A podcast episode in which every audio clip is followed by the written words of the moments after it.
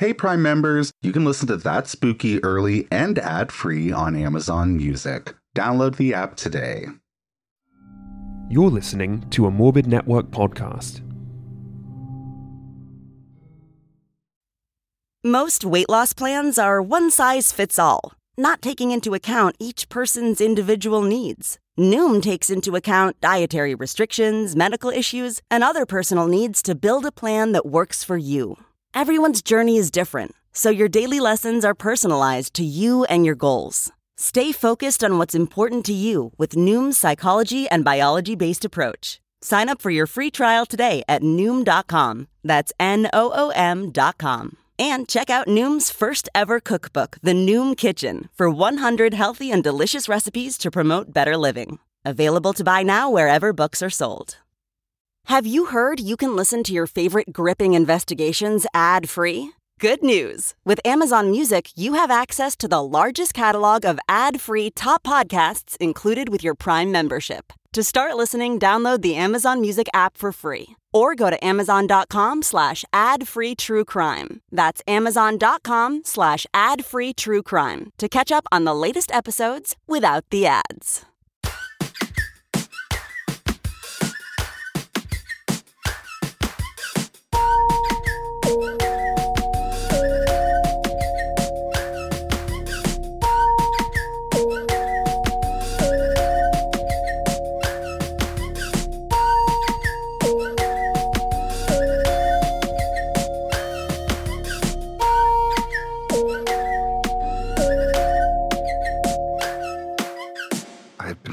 Practicing ASMR. Do you want to hear it? Sure. Hi, everyone. Welcome to That's Spooky. I'm Johnny. I'm Tyler. and this is a weekly podcast that talks about serial killers the way that you talk about your ex boyfriend. Ooh, trash talking. Yeah, speaking of trash talking, we just want to apologize to everybody that had to bear the brunt of the transphobic trolls that found our Instagram page last week. So, long story short, we posted an image on the day that Trump's trans military ban got passed. It said trans people are not a burden. And of course, in the grand tradition of the internet, once you post anything that has any kind of a social justice slant, trolls will find it and they will make horrible, toxic fucking comments and they will try to incite anger in people. And essentially, that's what it did. So we woke up in the morning, we look at our phones, and we're like, oh my god, there are a lot of comments on this post about the trans military ban. And like the day before, we had seen a lot of really supportive people coming out because you spooky bitches are great folks. Yeah. So, anyway, we expected to go on and see everybody holding hands and supporting each other. Unfortunately, what we saw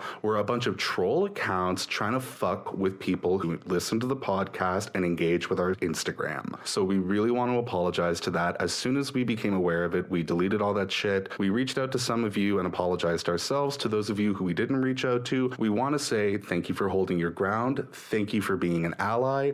And we'd love to be able to say that it's not going to happen again. But unfortunately, the reality is that when you stand up and you talk about this kind of stuff on the internet, you're bound to get a few assholes that slide into your comments and just decide to blossom. So that's all the life that we want to give to that. To those of you who had to deal with the bullshit, we apologize. And just know that in the future, we're going to continue to talk about this shit. We're going to continue to be vocal allies. And we will just continue to block these assholes as they come to our page because unfortunately, it just comes with the territory. Oh, and P.S. the trans military ban? Bullshit. So, 180, let's talk about Drag Race for two minutes. Yes. Okay, so we just had All Stars 4, Episode 7. I've been talking a lot. You take the wheel, Tyler. Highlights, lowlights. My highlight, even though maybe it was the most cringy moment of the entire show, was Club 96.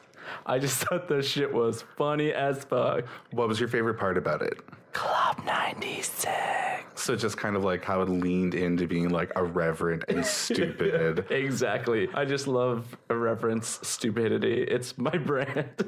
I would have to say that my highlight was just kind of the theme of the episode in general. I love the whole club thing. It totally appeals to what they have to do as drag queens. It was a great reason to finally have Susanne Bartsch in the flesh on Drag Race. And it brought us the inspiration for Latrice's kick ass club runway. oh, hell yeah. Oh my god, with, with that high ponytail made of balloons. It was everything. Mm-hmm. Yeah, there is a lot of good that can be done in this world with a high ponytail, even more so when it's made of purple balloons. Yes. Lowlights? So for me, the low light was kind of seeing Manila regress back into that zany, over the top character that she puts on that I've always found kind of off putting about Manila. I just feel mm-hmm. like she doesn't need to go there. She goes 150 when she only needs to go 100. So I just wish she would have reeled it back a little bit because I find she's at her best when she's just being herself. Yeah, when she can just kind of like settle into herself and not perform it as much. Yeah. So how about you? What was your low light of the episode? I would have to say that my low light, it was kind of weird. I mean, this is the thing about life, baby. There are positives and negatives and everything. I loved the idea that Monique was going for with like a nod to Josephine Baker. But the negative side of it is that like that's the first Josephine Baker banana dress that we've seen on the drag race runway. And it was that one.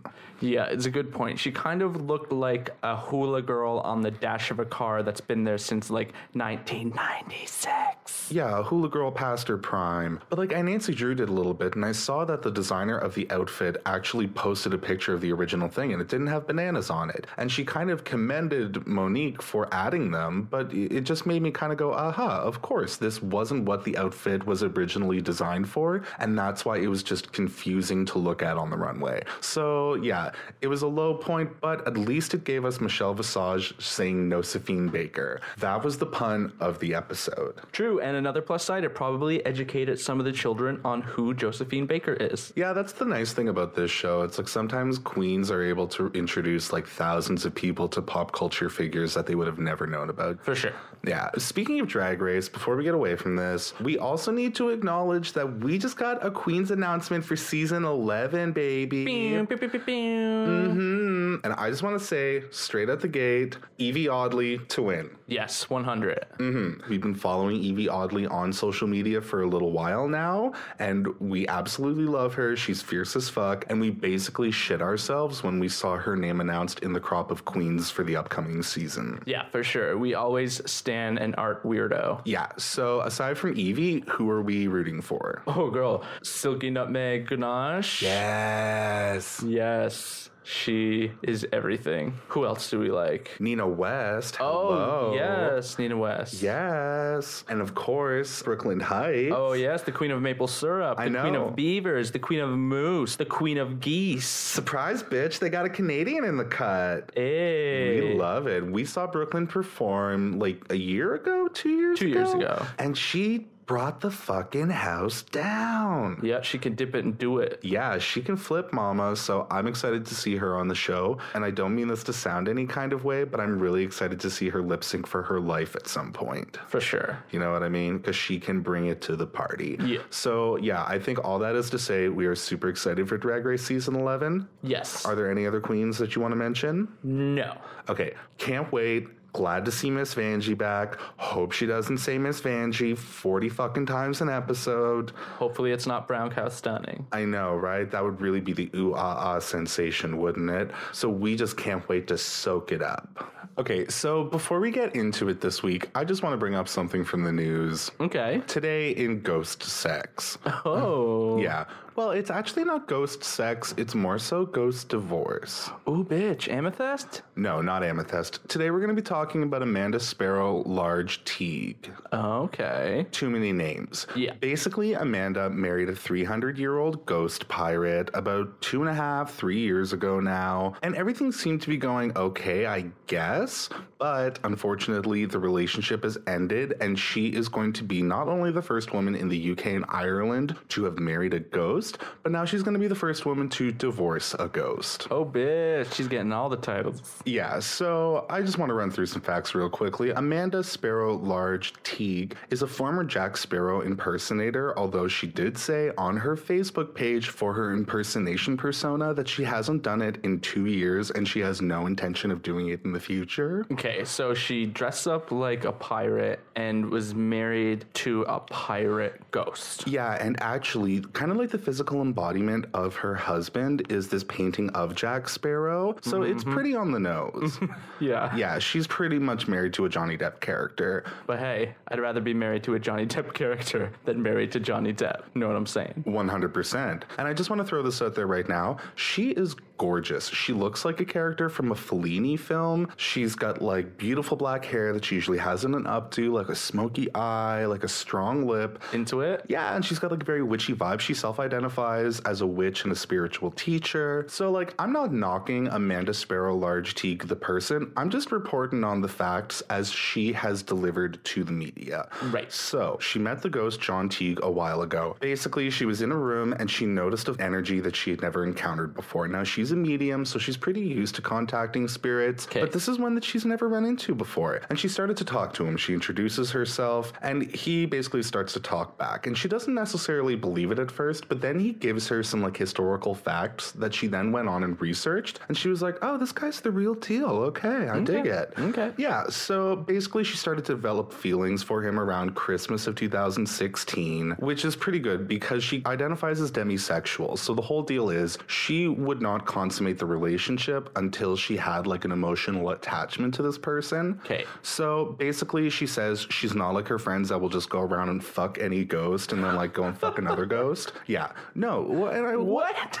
okay. I don't okay. question her commitment. I just want to know who these women are going around fucking ghosts. I don't know, but Amanda is the level headed one in the group. So now the deal is once these feelings were developed, Amanda was basically like, oh my God, well, I guess we should get married. Now, there was nothing that legally said that you couldn't, but you needed both parties to be consenting. So she found a medium who could contact her boyfriend in like an official way, and she got him to agree to the marriage ceremony. Whoa, that's legit. Yeah, well, that shows dedication, honey. Mm-hmm, that's Yeah. true love. Yeah, Amanda was on board from day one. So the deal is they get married on a pirate ship on international waters, which is like really sexy, love a theme. Yeah, of course they would. Yeah, and for a physical embodiment of John Teague, the pirate ghost that's 300 years old, they had a candle. So basically, she put the ring on a candle. It was this whole thing. It was lovely, not a problem. But kind of a problem because from day one, there were issues that Amanda was noticing. Like her wedding day was not the best of days. Her dress got puked on by somebody. Well, I mean,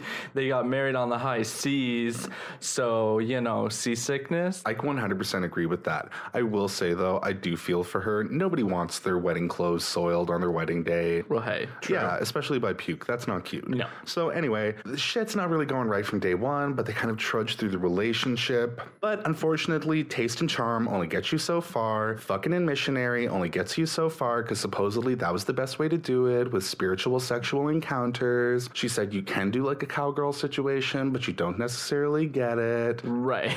Yeah, it is what it is, Santa. Delio is the relationship really starts to hit the rocks. Amanda starts to feel physically drained, and after time, she's like, he's using me. And it's not just like for her money, not just for her house, not just for her like cachet socially. He's actually kind of using her as a host.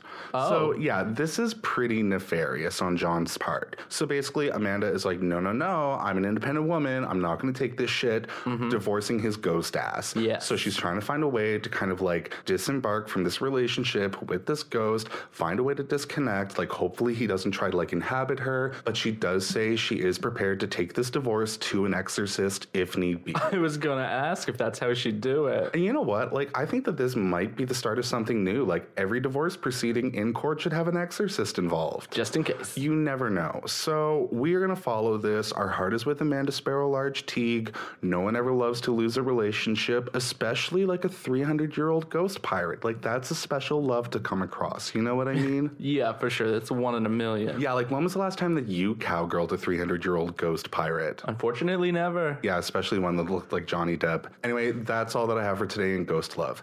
I have an oopsie poopsie this week. Okay. So my thing isn't so much a correction as it is just like an addition.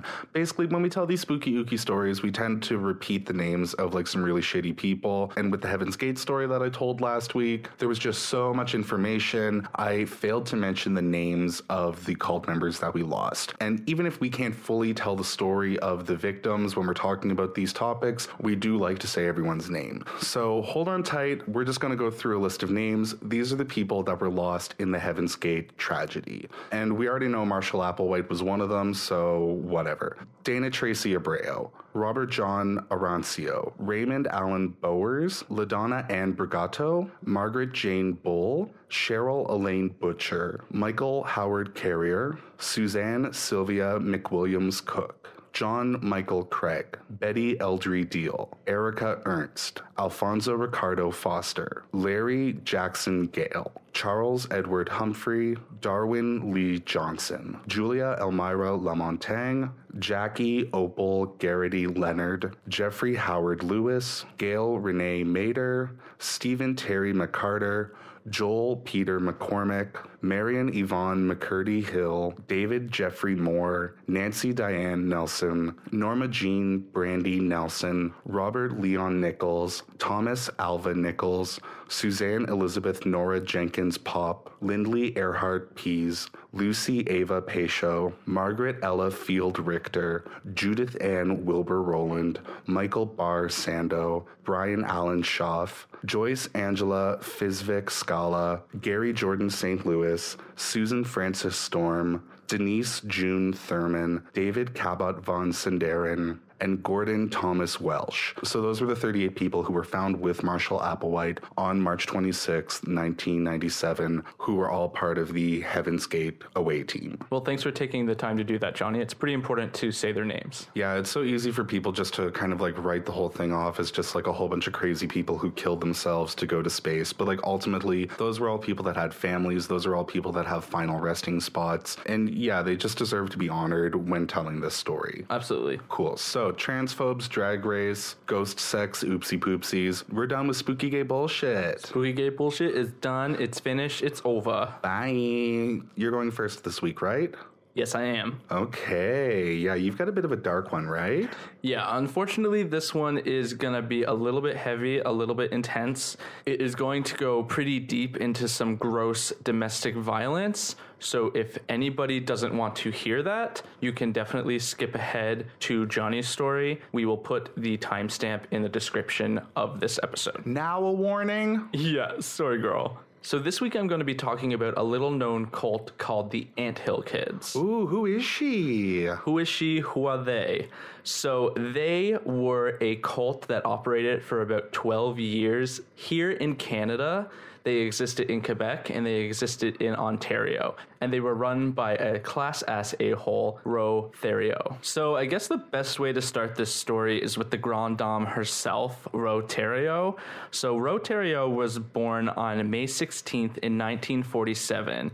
He grew up in a predominantly Christian household in a small Quebec town called Thetford Mines. He was the second child of seven and the oldest boy to his father Yisant and his mother Periette Theroux. Ro was a smart child. He enjoyed school and studied hard up until the seventh grade, when he was forced to drop out because no local schools in the area actually went beyond seventh grade. So it's like you were in seventh grade and you were done. Whoa, set the bar low. Hey. Ro's father by trade was a laborer and a devoutly religious man, and he was a member of the group called the White Barrettes. They were like an offshoot of Catholicism. Like barrettes, like hair barrettes or berets? Oh, maybe berets. Yeah, Okay. I'm gonna go with berets. Yes, because they wore it and they probably didn't have berets. No, I would have loved that though if it's just like a militia with just like cute little white butterfly clips. yeah. That would have been so cute. Okay, so berets, the white berets. So between Mass and his father's forced door-to-door white beret literature distribution campaigns,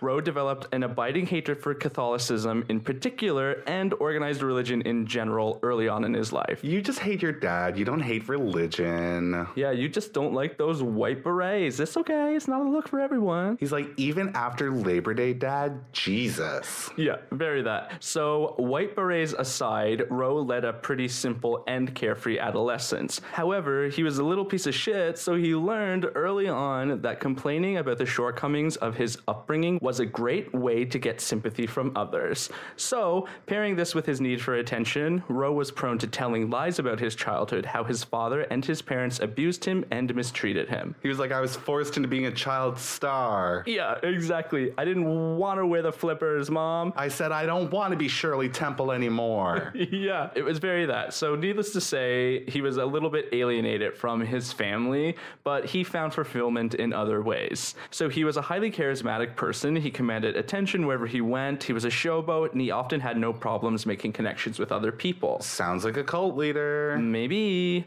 In 1967, Roe met Frances Grenier, a girl from the next town over. They moved together to Montreal, and over the next three years, she gave him two sons, so Roe Jr. and Francois. So during this time, Roe Sr. developed some severe ulcers which had to be exorcised surgically, and later this developed in abdominal pain and complications from the surgery. The persistent discomfort of his digestive system fostered a certain irritability on Thériault's part, so he became obsessed with medicine and started to teach himself a great deal about the human anatomy. Oh, so he became a self taught doctor. Yeah, he's like Dr. Phil. Always a good move. Yeah, nothing could ever go wrong. So, after recovering and getting out of the hospital, Roe decided to move his family back to his hometown in Thetford Mines and began developing his skills with woodworking. It was at this time that Roe began to develop a drinking problem, turning heavily to alcohol as a way to cope with his chronic pain. Furthermore, Roe began to use his amateur wood sculpting sales as an excuse to travel to Quebec City on the weekends to have affairs with women, and there he met a woman named Giselle. Eventually, Thériault's finances gave way, and the local credit union repossessed his house in Thetford Mines. After that, his wife Francine was like, bye, bitch, and left Roe alone. Roe, though, wasn't bothered because that just advanced his relationship with Giselle, who he met in Quebec City. It was also around this time that Roe discovered the Seventh day Adventist Church. So the Adventist, ministered by Pierre Seda, met in a local motel room every Saturday, and Roque was there with bells on. He was their most devoted follower, and he began following Adventist nutritional diets and quit drinking. Wow, this church at an hourly motel was really changing his life. Right? I wonder if the beds vibrated if you put a quarter in them. Yeah, it's the only church in town with mirrors on the ceiling. Yeah, it was very that. So Roe was the grand dame of the Adventist meetings, and this actually started to unsettle other Adventists. He was too boastful and he kind of irritated everybody. They're like, um, if you didn't forget, pride's a sin. But Roe wasn't bothered because he was doing his own thing. He started to develop an interest in the Old Testament, which had strict codes of masculine authority. He was also fascinated with the apocalypse, with its message of violent retribution for sin in the end times and the division of the human race into the saved and the damned. Super cute shit. Right? Like, great hobbies. Love it. So glad you're giving up woodworking for this. Yes, he actually did because to make money, Roe began selling Adventist literature door to door, which he proved to be pretty good at. So good that Zeta actually began to give him workshops on quitting smoking to teach to followers. Oh, he's a sneaky boy. He is, and just like selling the books, he proved to be pretty good at teaching these classes as well. By 1977, he had amassed for himself a number of followers. And they were all super irritable because they were all on like day three and four of quitting cold turkey. yeah. So moving back to this group of followers, the majority of them were quite young. There was Solange Boilard, 21, Chantal Labrie, 19, Francine Laflamme, 18, Nicole Ruel, Maurice, 18, Josée Pelletier, 20, Jacques Fissette in his mid 20s, Claude Ouellette, 24, Jacques Guiraud, 24, and his wife Marcy Grenier, 23, and their six month old baby girl. So, like a sexy 20 something year old French Canadian cult. exactly. Well, they did actually have some looks, but we're going to get into that in a little bit. Okay. So, all of these people plus Roe began hanging around at Giselle's apartment. So, Giselle is still like chilling with Roe. Most of the women who were in the group still lived with their parents. So, most of the time, the whole group would pile into Giselle's small apartment and sleep on the couch, floor, and wherever there is space. Like a good cult. Very that. So Thériault believed that God had entrusted him with a special mission to build a better world in preparation for the impending apocalypse, followed by the dawning of the new world. Q.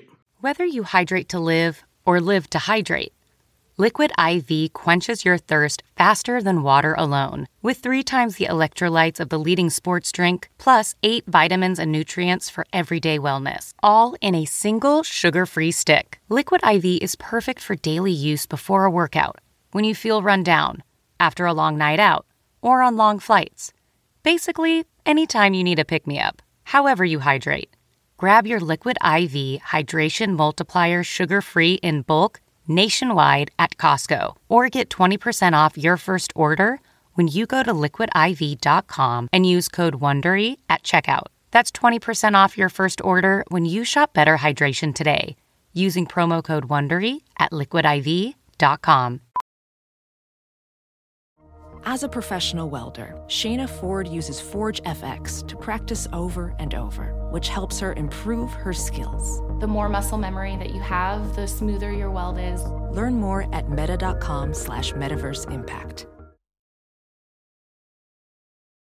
Because of this belief, Thériault encouraged them all to drop out of college. After all, Christ was coming soon, and there wasn't much point to learning new skills to get by in a world that was already doomed. He's like, I know you're all really into psychology right now, but the end times are coming. Yeah, so put those books down and get ready for the end. So, as this group got closer, Giselle started to get jealous of the attention Roe would receive from the female followers. But as he had expressed interest in becoming a priest and had committed to total celibacy, she came to regard her jealousy as absurd, even if she realized it wouldn't take very much for Thériault to seduce any of the women. The group's initial goal was to offer detoxification services across Quebec. Most of the individuals who went around believed that this project would bring new meaning to their lives. As the group grew closer to Roe, Adventist ministers began to fear that the group were more dedicated to Roe himself than they were to the church. Probably correct. So, in 1977, Rowe and his followers attended an Adventist retreat on Lake Rosseau in the woods of Muskoka, Ontario. Here, Rowe met Gabrielle Lavallee. Now, at the time, Gabrielle was a trained nurse looking for a purpose in life. She was lost, depressed, and on the brink of suicide, but meeting Rowe and hearing him speak over the weekend gave her some hope. During this retreat, the natural scenery of the Lake Rosseau apparently made a huge impression on Roe. In fact, at one point during the retreat, Roe went hiking by himself and climbed up on a rocky outcropping. It was here that he said he had a vision in which the sky was lit up with a white radiance, and the voice of God told him that the outcropping on which Roe was standing was a holy place. This was the first incident of what would become a ruling element in the lives of those who chose to follow Roe, that element being chit chatting with God. Wow. As soon as you said that he went for a solo hike and went up to the top of a mountain, I was about to cut you off and say, and he had a vision. Episode 17, and I'm just getting witchier. Right? You are a cult master. What can I say? These boring white men who think they're magic are pretty transparent.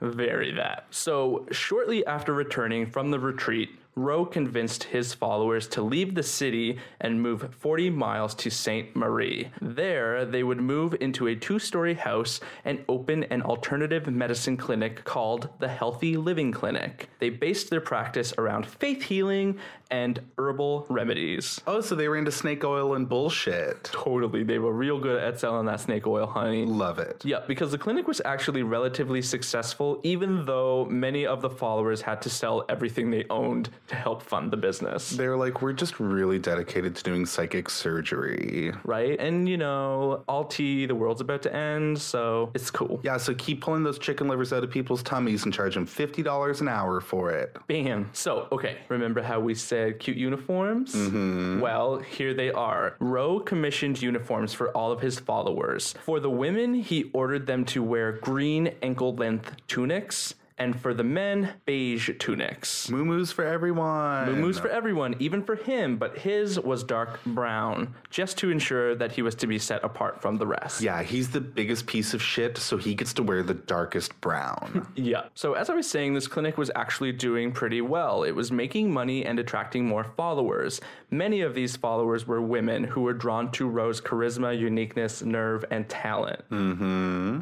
And now, because Roe was getting even more attention from women, Giselle started to get jealous all over again and decided to propose to Roe. Roe accepted her proposal and they were married in January 1978. However, this wedding would prove to be more for show to come off as a more devout man to the Seventh day Adventists. So, fast forwarding to March 1978, a man by the name of Auclair fell in with the group. His wife, Geraldine, was suffering from leukemia at the time and undergoing treatment in a hospital in Quebec City. After arguing with doctors over the amount of medication she was being issued, Rowe was able to convince Auclair to release Geraldine from the hospital and bring her to the Healthy Living Clinic for treatment. Now, what did Rowe prescribe as treatment for Geraldine's leukemia?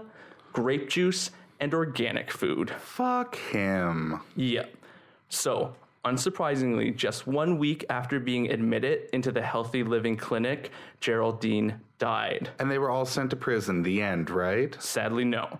It just gets worse. When Geraldine died, Rowe actually told his followers that he had brought her back to life momentarily by kissing her on the lips. However, he said, and I quote, You know, when God wants people, he takes them. It was Geraldine's time. He watched Sleeping Beauty too many times as a kid. Right? And as much as I love the aesthetic of Sleeping Beauty, is a problematic as fuck fairy tale. Okay, so when the news of Geraldine's death made it back to the Seventh day Adventist Church, they decided to excommunicate Rowe from the church altogether. And without the financial support from the church, the commune was forced to close down the clinic shortly after. Good. Yeah, hooray. And after being excommunicated from the church, Rowe's following dwindled slightly, but around a dozen loyal followers remained. So at this point, Rowe was like, not bothered. He had a dedicated following and a reinforced resentment towards organized religion.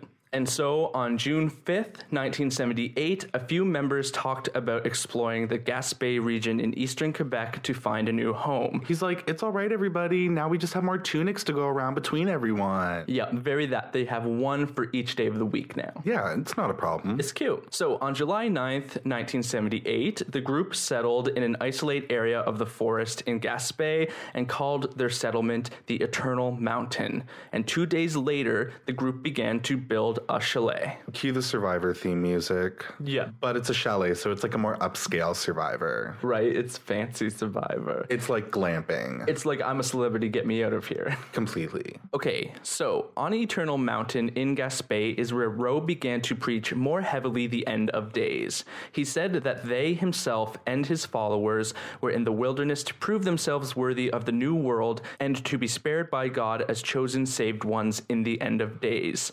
Rowe prophesied doomsday to occur through giant hail, earthquakes, and thunderstorms, and would take place on February 17th, 1979. So just a few months in the future. Yeah, so just enough to keep everybody on their toes. Correct. Rowe would continue to say that to achieve divinity and survive the apocalypse, that it was necessary for all commune members to cut off all contact with their family and their friends. And unfortunately, the followers obliged. Tale as old as time, song as old as rhyme, being in a cult. You nailed a goal. Thanks. I did lighting for Alan Menken once, and I think his talent rubbed off on me. I think so. I mean, if I close my eyes, I'd never know. I know, right? I'm basically a legend and an icon. Yeah. So, Rowe's followers worked tirelessly on the construction of their new home. Followers would spend up to 17 hours a day working, and anyone who objected was subjected to more work or less food. Rowe himself, of course, did not help with the build, citing that the chronic pain from his ulcers as the reason why he could not. And also, he would explain that he was the spiritual guide, and that was so much more important. He's like, Yeah, do you really want your Lord and Savior to get a splinter? Yeah, he was like, My tummy hurts and there are voices in my head, so I'm just going to chill. So eventually the cabin was completed. The completion of the cabin, Rowe declared a miracle. And to celebrate, he assigned biblical names to everyone in the commune, referring to them as his disciples. Members were asked to draw names from a hat such as Cain, Judah, Gideon, Rachel, Shaw, Thean, Saloma, Elon, Keturah, and Ahab. And Rowe himself decided, baby, y'all can call me Moses. So now that their home was built, Rowe, now Moses, set forth an order that all marriages that existed previously within the commune were to be dissolved and that all nine women were to become his wives. Fuck you, Moses. Mm hmm. Fuck you so hard. Giselle herself, his actual wife, was really unhappy with this new arrangement and, pregnant with his son, threatened to leave. However, when she did try to leave, Rowe chased her down through the wilderness, grabbed her, threw her onto the ground, choked her, and pulled her back to the settlement and locked her in a room for two days straight. Ladies, I'm boiling. What the fuck? Yeah, true colors shining through, and they are the color of shit. Unfortunately, it's going to get a lot worse before it's all over. I hate this guy. Yeah, It wasn't cute. Now, this was going on at the end of 1978. Do we know what else happened at the end of 1978? Jonestown. Yes, exactly. On November 18, 1978, the Jonestown Massacre occurred. Now, this tragedy really caused a lot of alarm amongst the family members who knew that they had loved ones out in the woods on this mountain with this man who had forced them to cut communication. Yeah, same deal as Heaven's Gate, actually. Exactly. So these family members, along with the Seventh day Adventist Church, rallied to get police involvement in helping them to find out what was going on. Police decided to follow up and approach Rowe for an interview. Rowe happily obliged, and after his assessment, he was declared a shining example of a peaceful leader, and the commune was viewed as a democracy. So, after passing this assessment, Rowe was free to return to Eternal Mountain. And I bet they just wrote "Boys will be boys" on the report. Right? He was a good old boy. Ugh. Running the commune proved to be very stressful for Rowe, and so he slowly began to turn to drinking. Starting at first with communion wines, but then it got to a point where he was basically drunk all the fucking time. At this time, he began to forego his Adventist diet. As a whole, they really didn't have that much food. They were basically only able to eat what they were able to grow. So a majority of the cult members survived on very little food and not a lot of produce. Rowe declared this form of suffering necessary in order to be saved by God because they could not seem greedy. Yeah, he's like, oh, you have to be ascetics. Yeah, you have to be and you have to suffer, which why Rowe himself would eat larger meals than everybody else. He would say that with his stomach ulcer and his chronic pain, the experiences he received from eating too much food was his own form of suffering. It truly is my cross to bear. and like, yeah, girl, like this is typical cult leader bullshit. This sounds just like Jim Jones. This sounds very similar to Marshall Applewhite. Yeah, bitch, it's Cult Leader 101. You get this guy a Rolls Royce. You get him some diamond encrusted watches. His moo probably made with like a four way stretch material so it can double as a ceremonial eating dress, you know? Yeah, it's very that. He's special. He is so special. So, as the weeks went by, Rowe's sermons became sloppy. And as he fell further into alcoholism, he started to abuse his followers more and more. For example, if someone were ever to fall asleep during one of his long sermons, which being starved and sleep deprived was pretty common, Roe would hit them with a club to wake them up. At one point, a woman had two more pancakes than she was allotted, and when Roe found out, he punched her in the stomach, breaking two of her ribs. She was pregnant at the time. what the fuck? In spite of all of this kind of abuse, though, his followers were devout. They continued to confess their sins to him and wrote letters to him expressing their undying love. And on January 3rd, 1979, Moses, or Rowe, fathered his first child in the commune. And it's worth noting that in the ensuing 12 years, more than 20 children were born to five women in the group, and Rowe was the father of most of them. Who the fuck wants to make a copy of that? Right? And like, we'll put pictures on Instagram. He wasn't that cute. Yeah, fuck your doo doo moo moo. Yeah, hashtag doo doo moo moo. okay, so as winter approached, so did Doomsday. But February 17th, 1979 came and went with no catastrophic events. Whoops. Oopsie poopsie. No big deal though, because Rowe just explained to his disciples that God had indicated the date to him, but that nothing was certain. And he went on to add that one second in the life of God could be 40 years in the life of man, and inversely, one second on earth could be 40 years in God's life. Thus, the most likely explanation was that there had been a miscalculation. And God is just a few seconds late, and you're being an impatient little bit. That's right. The members were not troubled by this explanation, however, because they were thoroughly brainwashed. Yeah, and they were lightheaded all the time and probably just wanted him to shut up. Exactly. There's actually interviews with some of the surviving members, and they basically talk about it as just that. They were like prisoners of their own mind because they were so deprived of all nutrition, sleep, just all comforts and all basic necessities. And you had some dumbass mansplaining to you 16 hours a day, so you're like, okay, as long as he doesn't hit me. Exactly. They lived in fear. But in spite of that, they continued to pursue their goal to assist Roe in his divine mission. The explanation that Roe gave for the lack of doomsday, however, did not sit well with one of his followers, Maurice Grenier, and she wanted to leave. Grenier happened to be one of the folks that Roe despised the most. So one day, Roe told her legal husband, Jacques, that she must be punished for trying to leave and instructed Jacques to cut off one of her toes with an axe. Fuck you. At first, though, Jacques ignored this order from Roe, but Roe began to taunt him by attacking his masculinity. He would tell Jacques that if he wanted to be a man, he would have to learn to teach a woman a lesson. No, ma, mama. No, no, no, no, no, no. no, no, no, no, no, no, no, no. Mm, you take that toxic masculinity somewhere else. Get, get that shit out of here. Yeah, you know what? Like, you don't need to be that kind of man. You can be a different kind of man. You don't need to be cutting off people's toes. Yeah, you could be a good man. You could be a good person. Again, Jacques really didn't want to do it, but Roe would later threaten to take off all of her toes himself if Jacques did not agree to remove one. So eventually, Jacques succumbed to the order and took off one of Grenier's toes. So this happens, the commune stays intact, and life goes on.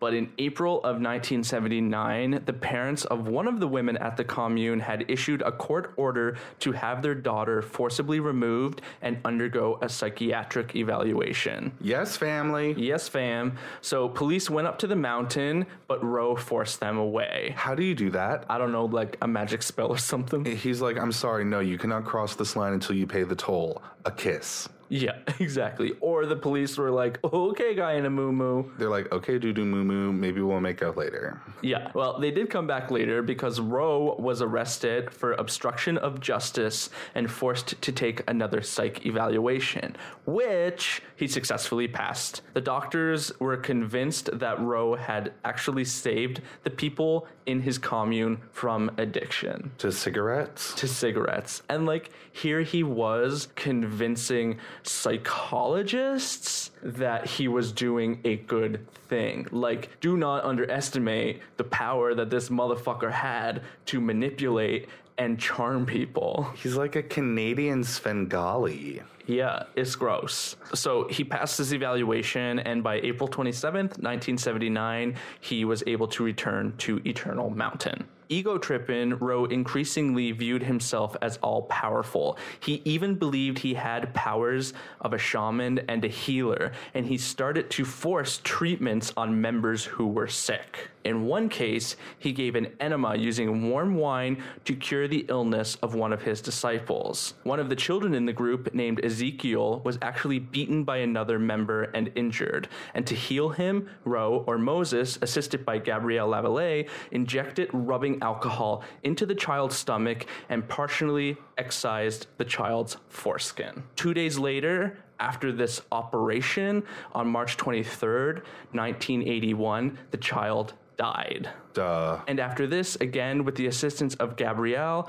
Moses castrated the man who had beaten the child, believing that this would purify the aggressor. What the fuck? Mm-hmm. And now, fast forward to November 12th, 1981, the police showed up on the commune again. They questioned some of the members about an altercation that had taken place between the members and some lumberjacks. Like, that's pretty fucking Canadian, let's just say. Yeah, very much so. Fast forward to December 9th, 1981, the police returned to the commune after the member who had been castrated, and I couldn't find out who, what their name was, escaped the commune and told them his story.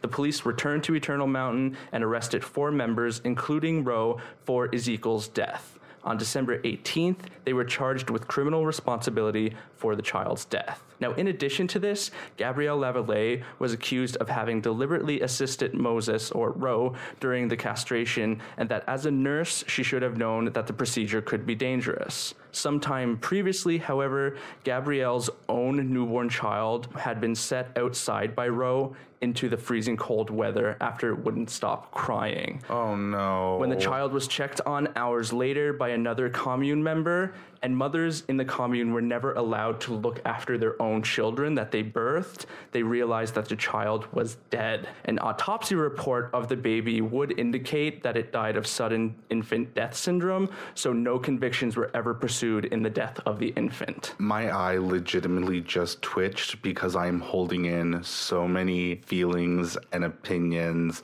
and swear words right now. Baby, let them all out because this guy is trash. Yeah. We have a man who was castrated and two dead children. It'll come out at some point. Trust me, it'll be scary. Fair enough. I'll probably throw this cup at you. Oh, great. Please don't. Okay, so fast forwarding a little bit more to December 23rd, Judge Jean Rowe Roy sent the disciples of the group an eviction notice, and on January 18th, 1982, the members who were still living in the commune were evicted by forest rangers and they moved into nearby housing. Later on that year, September 28, 1982, the four accused members were found guilty of illegally practicing medicine causing the death of young Ezekiel.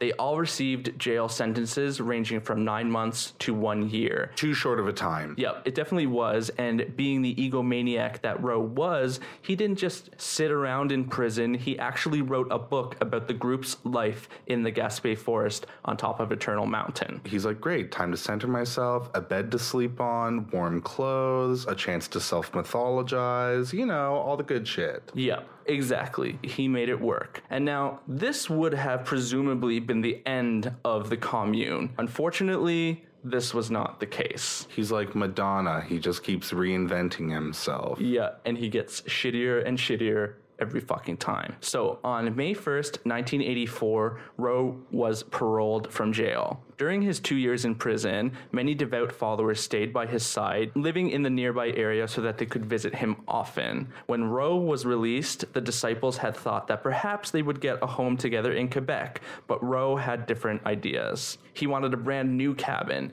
The original cabin on Eternal Mountain had been torched and dismantled by authorities, so they couldn't go back there. And ultimately, Rowe decided that the group would leave Quebec and relocate to Burnt River, Ontario. Now, having lived in Quebec a majority of their lives, none of Rowe's disciples spoke English. So when they left French speaking Quebec for English speaking Ontario, Rowe, being the only English speaker, had effectively isolated his followers further from outsider influences. Wow, it's almost like he planned it. Right? He had no idea. By late May of 1984, construction had started on the newest cabin, and similarly, the disciples worked long, hard hours, approximately 17 to 18 hours a day. At this time, four of the women were pregnant, but were not spared any of the strenuous labor. Of course, because the Messiah could not possibly get a sliver. Oh, no, absolutely not. So, when construction was completed, they had built a large cabin with a kitchen, a bakery, a sugar shack, a smokehouse, a root cellar, and a stone sanctuary for Rowe to commune with God. So, he had his own talking room. And it was on this new commune that Rowe established a new hierarchy. Rowe decided to have two groups of women level one, whom he found more favorable, and level two, who he found less desirable. So he was hot or nodding these fucking women. Wow, he just keeps proving himself time and time again as an asshole. Are we surprised?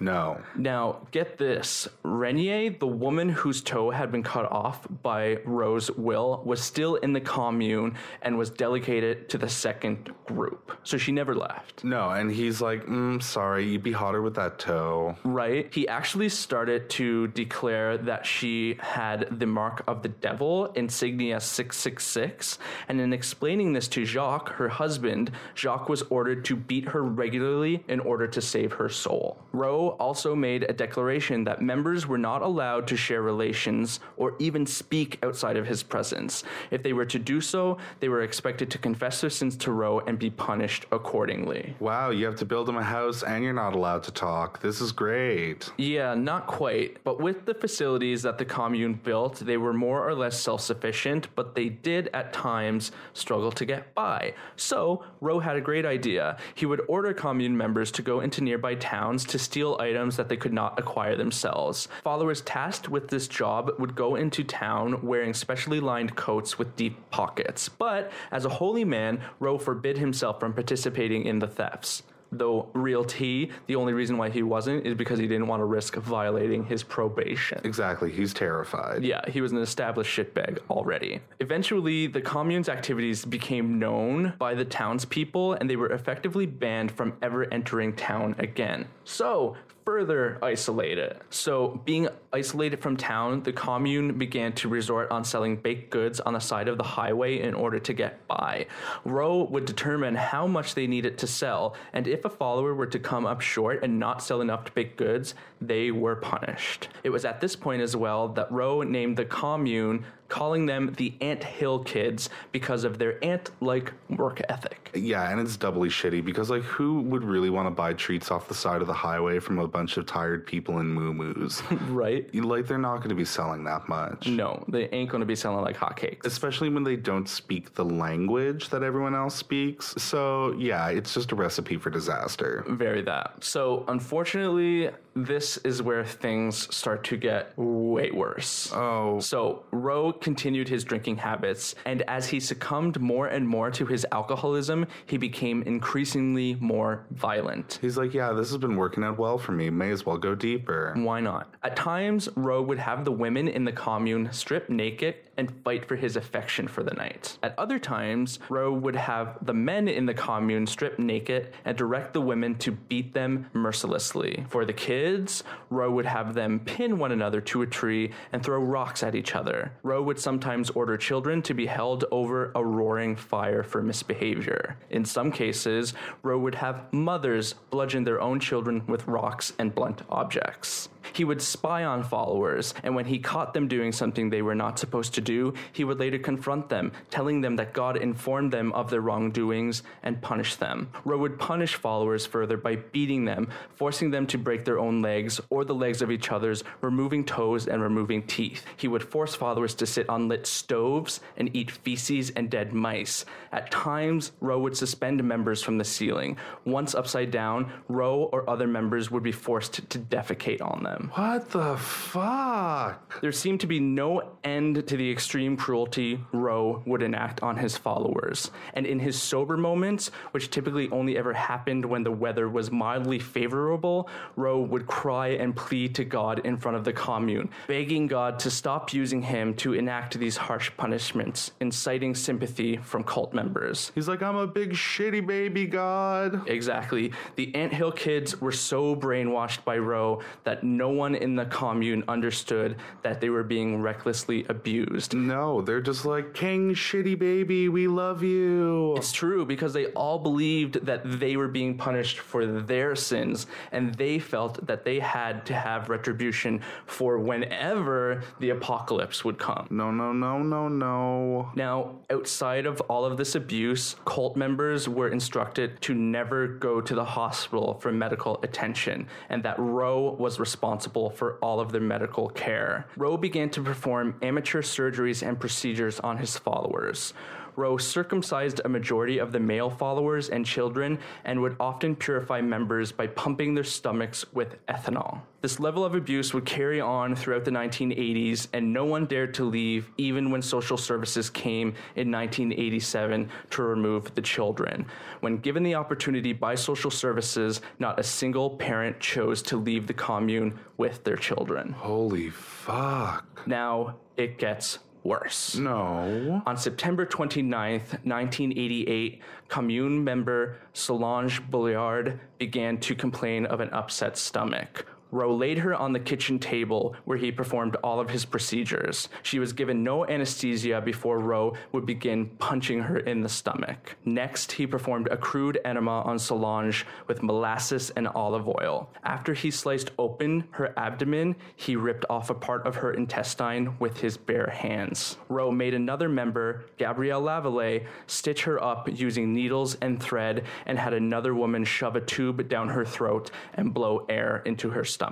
Boilard died the next day from the damages inflicted from these procedures, but claiming to have the power of resurrection, Rowe bore a hole into Boilard's skull with the drill and then had every male member along with himself No, no, no, ejaculate no, into the no, cavity. no, no, no. And her body was buried a short distance from the Anthill Kids commune. Her body was exhumed two to three times, and Rowe kept a small fragment of her bone tied around his neck, concealed in his beard. The commune would carry on and held onto this dark secret. On November 5th, 1988, Gabrielle Lavallee was punished for low pastry sales, and Roe forcibly removed eight of her teeth. After this abuse, Gabrielle fled but returned a few days later. And following this episode, Gabrielle left the group a few different times.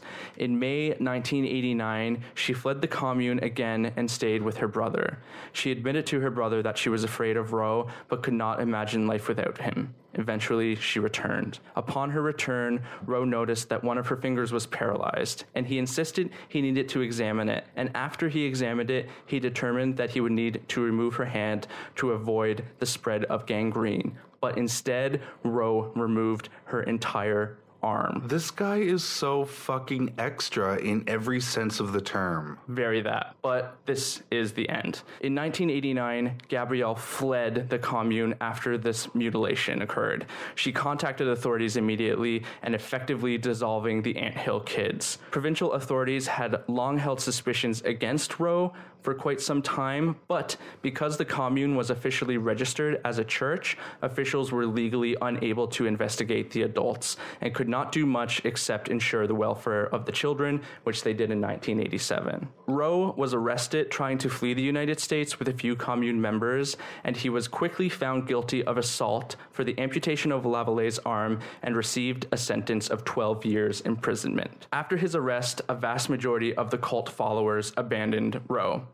But during his imprisonment, he fathered another four children with remaining female members during conjugal visits. Lavallee's report allowed further investigation into Rowe's actions, exposing the wider abuse at the commune and eventually Solange Boilard's murder. In 1993, Rowe pleaded guilty to second degree murder for the death of Solange Boilard and was sentenced to life imprisonment. In 2000, Rowe was transferred to Dorchester Penitentiary, a medium security prison in Dorchester, New Brunswick. In 2002, he was rejected for parole as he was considered too high a risk to reoffend, and he never applied again. In 2009, controversy over Roe made headlines after he tried to sell his artwork to United States based website murderauction.com. However, his artwork was refused to leave the prison. Finally, in 2011, Roe died in prison after being stabbed in the neck by a convicted murderer. Deserved. Bye, girl. Bye. Bye, bitch. I'm really glad that you said that he died because I was gonna say if he was still around, I'm gonna start sending him letters. I am going to catfish that motherfucker. I want to get in his head and ruin his life. I am that bitch. I will create fake Facebook profiles. I will get in your head. Totally. Now, you know what? Like, I've read a lot about cults over the years, but this one is just astonishingly fucked up. Yeah, I've never heard of this one, and I'm pretty sure the reason is that nobody wants to fucking recite that story of brutality. It's very that. It's it's rough. There are a few documentaries on YouTube. One that actually features Gabrielle Lavallee telling her story from her experience. She has taken it and she has done the best thing that she can with it. She gives motivational speeches to universities and colleges and schools. She's written literature in regards to it. She's tried to use her experience as a teaching tool for others. Furthermore, there's a book called Savage Messiah that really goes deep, deep, deep into this story. And there was also a movie made in 2002 about Gabrielle Lavallee's experience specifically. If you want to learn more, there's not that much more to learn, but you can check out those things. The documentary with Gabrielle Lavallee is called Very Bad Men. It's worth a watch just to get her firsthand accounts because, again, these were people who were just victims of abuse, manipulation that went on for way, way, way too long. Totally. Well, you got me. Never heard of that one before. You're welcome. Yeah, I didn't mark? say thank you. So this week, I've got one that's a little bit lighter. In fact, I can guarantee that nobody dies in this one. Hooray. Yeah, I'm doing a haunting this week. Yes. Yeah, so let's get I ready for some it. ghosty, ghosty, ghosty. Yes, I want it, I want it, I want it. All right. So today I'm going to be talking about the haunting of Summerwind Mansion. Ooh, sounds beautiful. I know, right? Very rich, very palatial. It's actually located on like a little bit of a private island Ooh la la. In Wisconsin. Oh. Yeah, so in West Bay Lake, Wisconsin, near Land O' Lakes, home of the butter, it's like a two story, 20 room Victorian era mansion. It was remodeled in 1916. It's also known as Lamont House. It basically looks like Grey Gardens. Cute. So if you had a rich, eccentric invalid cousin, this would be the place that they would be living. Love it. I do have a few of those. Yeah. But who doesn't? Yeah, and the best part is, much like Grey Gardens, we will be encountering pet raccoons. Yay. So, summer of 1969. Hey, Bryan Adams. Very that. This is when a lady named Ginger Hinshaw first sees Summerwind. She's visiting a friend in the area who suggests that they go see the old haunted house. Okay. And Gingy is like, sure, why not? They drive by it, and at this point, the mansion has been abandoned for about 40 years already. Wow. Yeah, and when Ginger arrives, she says that she loved it immediately. So she said she basically had to have it. She decided at the point that she first saw it. She said that she wanted it in the worst way. That's real intense. yeah, she wanted to fuck that house. Yeah. Which, oddly enough, is the name of my new HGTV show. Fuck that house. Yeah, fuck that house with Johnny, right? But is it like, ooh, fuck that house, or like, fuck that house? I don't know. It could be either. That's the beauty of fuck that ah. house Oh. with Johnny. Love it. Yeah, be nice. You might get a guest spot. So, according to Ginger, she basically felt sorry for the house. So, it was totally like a Beauty and the Beast situation. Yeah. So, Ginger is the mother of four young children. She's recently been remarried to a guy named Arnold. They had moved around a lot at this point. So, basically, she saw Summerwind as a great opportunity for her family to have a landing spot. Sure. She saw great potential in the house. She was like, I don't see a rundown Victorian mansion. I see a homestead. But the problem is, everyone is basically like, Gingy girl, don't do it. It's haunted. Right. Now, am I safe to say that Ginge Ginge is a bit of a spooky bitch? 100%. Because her response to this was, sure, it's haunted. I guess I will live in a haunted house then. Work girl. Yeah, mic drop, line of gasoline on the ground, turn around, throw your cigarette into that gas, watch it burn, walk away. Mama's a nihilist. Exactly. the Beatles just broke up and she doesn't give a fuck anymore. So, 1969, Ginger buys the house. She's super excited to show her family. She brings all four kids and Arnold there. Her husband, Arnold, immediately is like, Yes, Gingy, I see the potential in this home. He runs a construction company, so he's kind of the guy to have on your side. You know what I mean? Yeah, so they're like, it's a total fixer upper. So they arrive there, family's all stoked, except nine year old April. So she basically says that while her family saw it as like a beautiful old mansion with a lot of potential, she, in her nine year old truthfulness, saw it as a huge, dingy, no paint, decrepit ass home. basically, she was like, we're gonna live here. Well, like, spot the lie. Exactly, none. So immediately April is like, Mm-mm, I don't have a good vibe. But the family moves in within a month of that first visit. They're like whole hog in the house. Right. And as we learned very early on in this podcast, no one listens to kids. No, no one ever listens to kids, and this is the problem. So April just has to shut her mouth and toe the line. They move into the house. Gingy and Arnold go ahead and start renovating. They go ham. They're painting the baseboards. They're re-wallpapering. They're fixing the mantles. All that shit. Are they putting hay on any of the walls? No, this is a little pre trading spaces, and Hildi Santo Tomas hasn't graced the world with her brilliance yet. Right. So, Arnold and Ginger are trying to find locals to help with the heavy lifting and like all the menial work. Very cult leadery of them. Very. Problem is, nobody from the community wants to help out.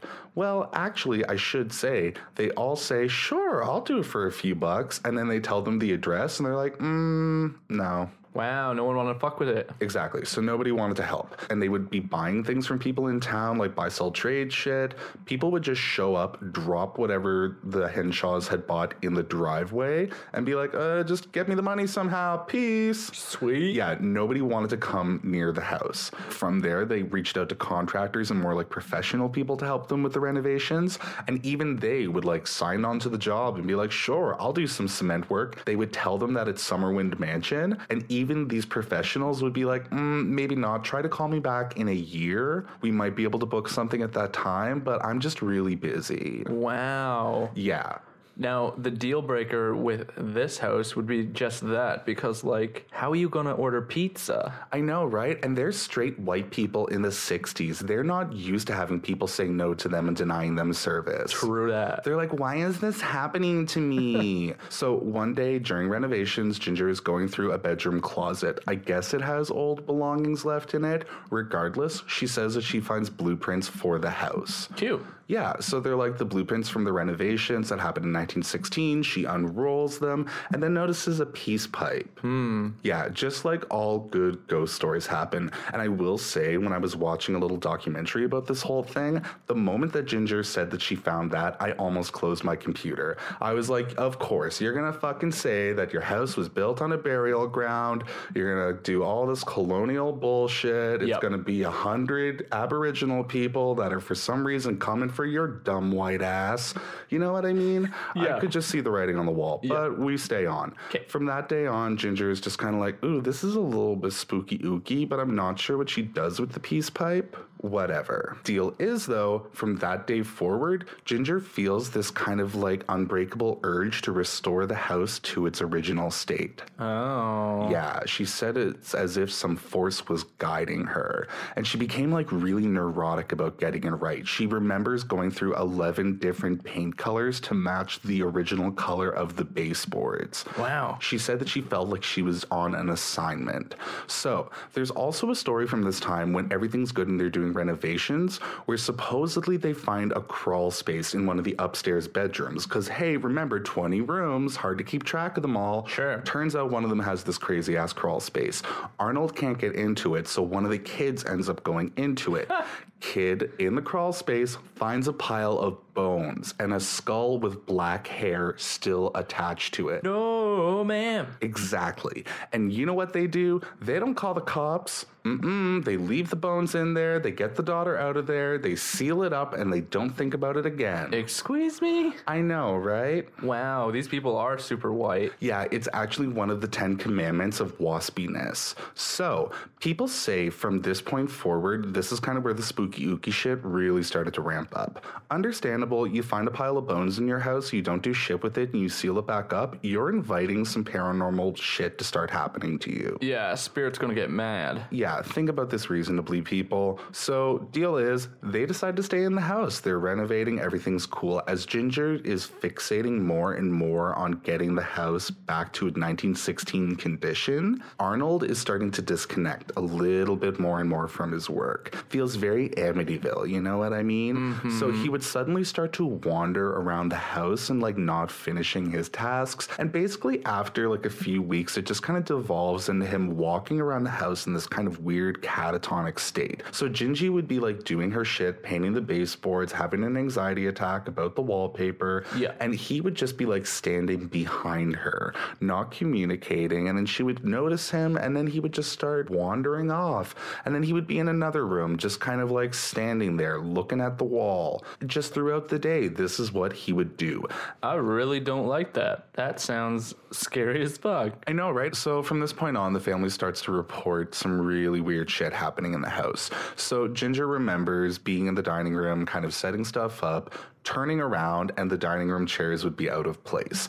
Other things start moving on their own. No one's seeing it move specifically, but it was all that shit where like you come back into a room and everything's set in a different way. Right. So on top of that, April, the nine-year-old, says that she gets this feeling that no matter where you are in the house, she felt like she was being watched. And she says that all of her siblings started to feel this too. So the kids were really starting to tune in that something was happening. Right. Ginger, not so much. She's in complete denial.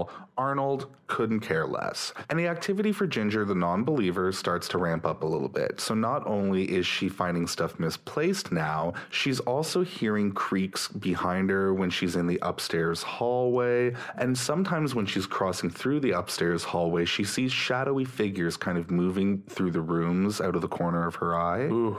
Yeah, so it's really kind of creepy stuff, but Ginger is firmly planted in her denial. Right. I mean, she's invested in this house. She's invested in all of these renovations. Like, it would be hard to not be in denial. Yeah, and she has these four kids. She's recently remarried. She's excited to finally have a place that they can call home. And she feels drawn to this house. So at this point, she's just kind of diving further into the renovations. Weeks go by, and Arnold starts to disconnect more. And his personality really starts to take a downward turn. He stopped going to work altogether, and he would just sit at home and like sleep all day and then basically stay up all night playing the Hammond organ that they had. What the fuck? Yeah, so Arnold basically just became obsessed with playing this organ whenever he was awake, which is like great. You're not talking to anybody, you're not contributing to the work, and now you're making everyone listen to your shitty music. And like he was keeping the kids up, he was keeping Ginger up. Like it wasn't just like he was going off into one of the 20 rooms and quietly playing his organ. He was like downstairs in the family room, just like honking away on that thing. Right. And like, how does one quietly play the organ anyway? One does not. And also, Arnold starts to develop a hair trigger temper. So he would just start randomly screaming over the slightest provocation. And he would start yelling at Ginger about opening the master bedroom window. And like it started to become this thing. And Ginger remembers she was like, I specifically was not opening this window because he was yelling at me so much about it. Right. But every time Arnold would go up into the master bedroom, this window would be open. So ultimately, Ginger had to nail the window shut just to shut him the fuck up. Damn. After that, Arnold just goes full catatonic. It doesn't really talk outside of yelling. And he's just continuing this behavior of just like wandering through the house in this kind of catatonic state. Now, all T, what they kind of have come to believe is that Arnold wasn't just like walking around the house being an asshole they think that he was walking around the house because he was transfixed with something that no one else could see. Because sometimes they would think that they could hear him talking to someone or something, but they could never connect it with anything. So it seemed like Arnold was like obsessed with something that was like pulling him through the house. Right. And then a little while later, one day, Ginger is alone in the house. She's walking up the staircase and she hears her name spoken by a deep, strong male voice behind her. She turns around to see who it is, and there's nobody there. But at this point, she's telling herself there's nothing going on. It's just her imagination, whatever. Mm-hmm. She continues up the stairs. She's in the upstairs hallway, and then she hears the disembodied voice echoing through the home again. and she's getting really freaked out. Now, here's the tea a 20 room home.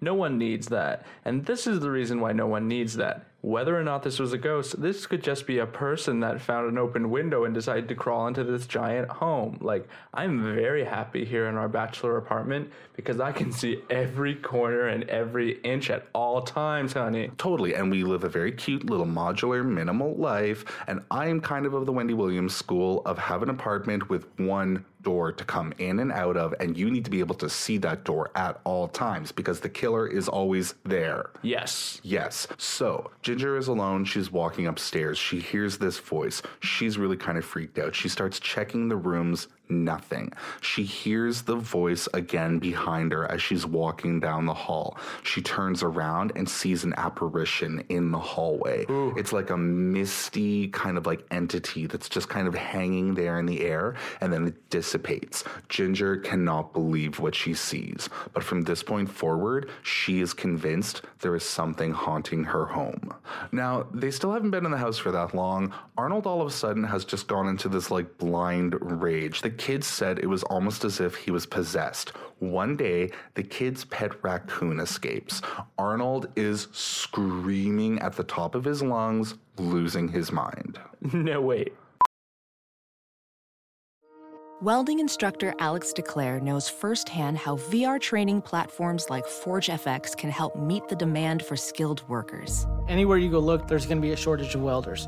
VR training can help welding students learn the skills they need to begin and advance in their career. The beauty of virtual reality is it simulates that exact muscle memory that they need. Explore more stories like Alex's at meta.com slash metaverse impact. Look around. You can find cars like these on AutoTrader, like that car riding your tail. Or if you're tailgating right now, all those cars doubling as kitchens and living rooms are on Auto Trader too. Are you working out and listening to this ad at the same time? Well, multitasking pro, cars like the ones in the gym parking lot are for sale on Auto Trader. New cars, used cars, electric cars, maybe even flying cars. Okay, no flying cars, but as soon as they get invented, they'll be on Auto Trader. Just you wait. AutoTrader. Where did the kids get a pet raccoon? I don't know. It was just kind of like a fact of life for these people. They're like, oh, the raccoon. Right, came with the house. Yeah, whatever. That's Blinky. Hmm. Okay. So anyway, Arnold is like obsessed with this. He is not just pissed that their pet got away. He is like, fuck you kids, fuck your raccoon. You know what you have to do since you want to be badass little bitches and have a raccoon? You've got to go out into the forest and find that raccoon, which is pretty shady if you ask me because it's like, what if they find a different raccoon? Right, and raccoons ain't gentle creatures. No, mama, you're setting that kid up to have rabies. So he tells the kids no one sleeps until he finds the raccoon. He wants it. Whoa. And they found it. Wow. I know, great, right? And then Arnold, just to like prove his point, killed the raccoon. What the fuck? Yeah, because he's a complete and total piece of shit and he just had a point to prove. Oh my god. I know, right? It's like, wow, Arnold, you're really batting a thousand. You're making everyone listen to your shitty music. You're not contributing to anything. You've become a total asshole and you killed the family pet. So glad we brought you into this family. Yeah. Yeah, so Ginger is completely struggling to keep things normal. She invites a couple friends over. She's like, oh, maybe adding more people to the mix will chill things out. I don't blame her. She's just trying to get a little bit of pocket of peace for herself. Sure. So she's there with her friends. Everything's cool. They're in the living room. Ginger goes off into the kitchen to fix some food for them. All of a sudden, she hears her name being spoken over her shoulder. And then she hears a scream coming from the living room.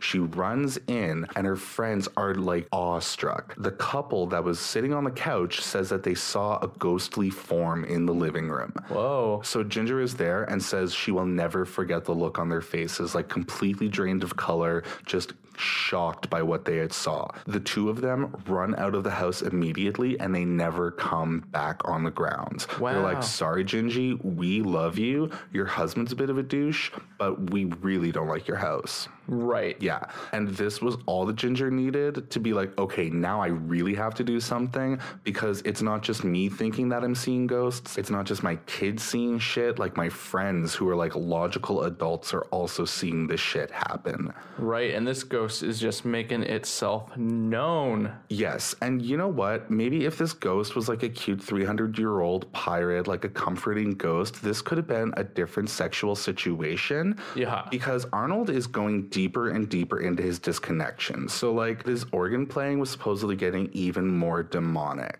Right. I know, right? So he's like only playing in minor keys. Yeah, I was gonna say. Very Anton LaVey. So Ginger basically says that Arnold just seems to be fully possessed by the organ. And in her words, he just went berserk. Like he lost his business completely. He lost everything. He was no longer able to make any money. He was just kind of there, playing the organ, screaming at people, killing pets, being Arnie. Oh my god. Yeah, she tries to tell him to stop, and he's basically like, No, this is the only pleasure that I have in life. Which is like, Yeah, great. Tell that to your loving, supportive wife who's just trying to fucking help you. And that's the tea. Yeah. He's just upset because he couldn't get pizza delivered. So the cracks are really starting to show. The family is really starting to be affected by all all this, the kids think that it's the house that's doing this to all of them. Right. And according to April, she and her 10 year old sibling were both considering suicide because it was getting so bad. Whoa. Yeah, she said that she knew that her stepdad hated them and her mother at this point, and that wasn't there before. Like something had just turned like a switch when they entered the house, and they just didn't know how to process it. So you have this nine year old girl and this 10 year old girl who are now suicidal because of life in this house. Yeah, it's completely fucked up. And Ginger doesn't know what to do either. She starts spending more time in the woods just to get away from the house. Whoa. She isn't able to cope. So she's basically like, I would rather spend my time in the scary ass woods than be in that damn house with my husband. Holy moly. Don't blame her, kind of. So they moved in in the summer as the winter starts to come a little bit closer, as things start to get a little bit more cold. They noticed that the bedrooms weren't getting warm at all, no matter how hard they tried to insulate them or to pump the heat into them. Right. And ultimately, they had to move all of their mattresses into the living room so that they could sleep around the fireplace. I mean, at this point, that is exactly what I would want to be doing in this house anyway. I would not be wanting to sleep alone for a goddamn second. Well, here's the deal though. They're all sharing the living room with Arnold, and Arnold just straight up isn't talking to them. He's like the worst roommate ever. Right. You know, like when they go completely caustic and they just stop talking to everyone, they're like, I'm just going to pay my rent and fucking live here until the end of my lease. Right. He's not doing the dishes and he's eating other people's yogurts. Totally. He's brooding.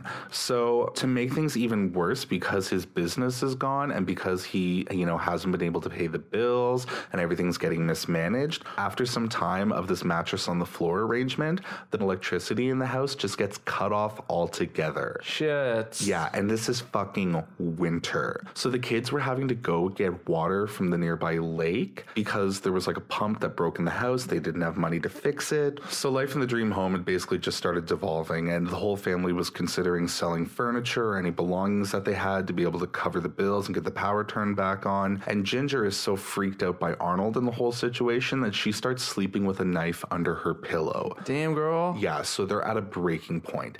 And Ginger is at such a breaking point that she actually calls her father for help. Up until this point, she says that her pride had been getting in the way of her reaching out for help. So she goes to a neighbor's house and calls her father, Ray Bober Sr. Basically, she says to Ray Sr., bring the camper down, get us, get us the fuck out of here. Right. Grandpa shows up with his RV, saves the day, takes Ginger and the four kids, and they boot scoot out of there. They leave Arnold back at the house. The day after Ginger and the girls leave, Arnold leaves. They never hear from him again.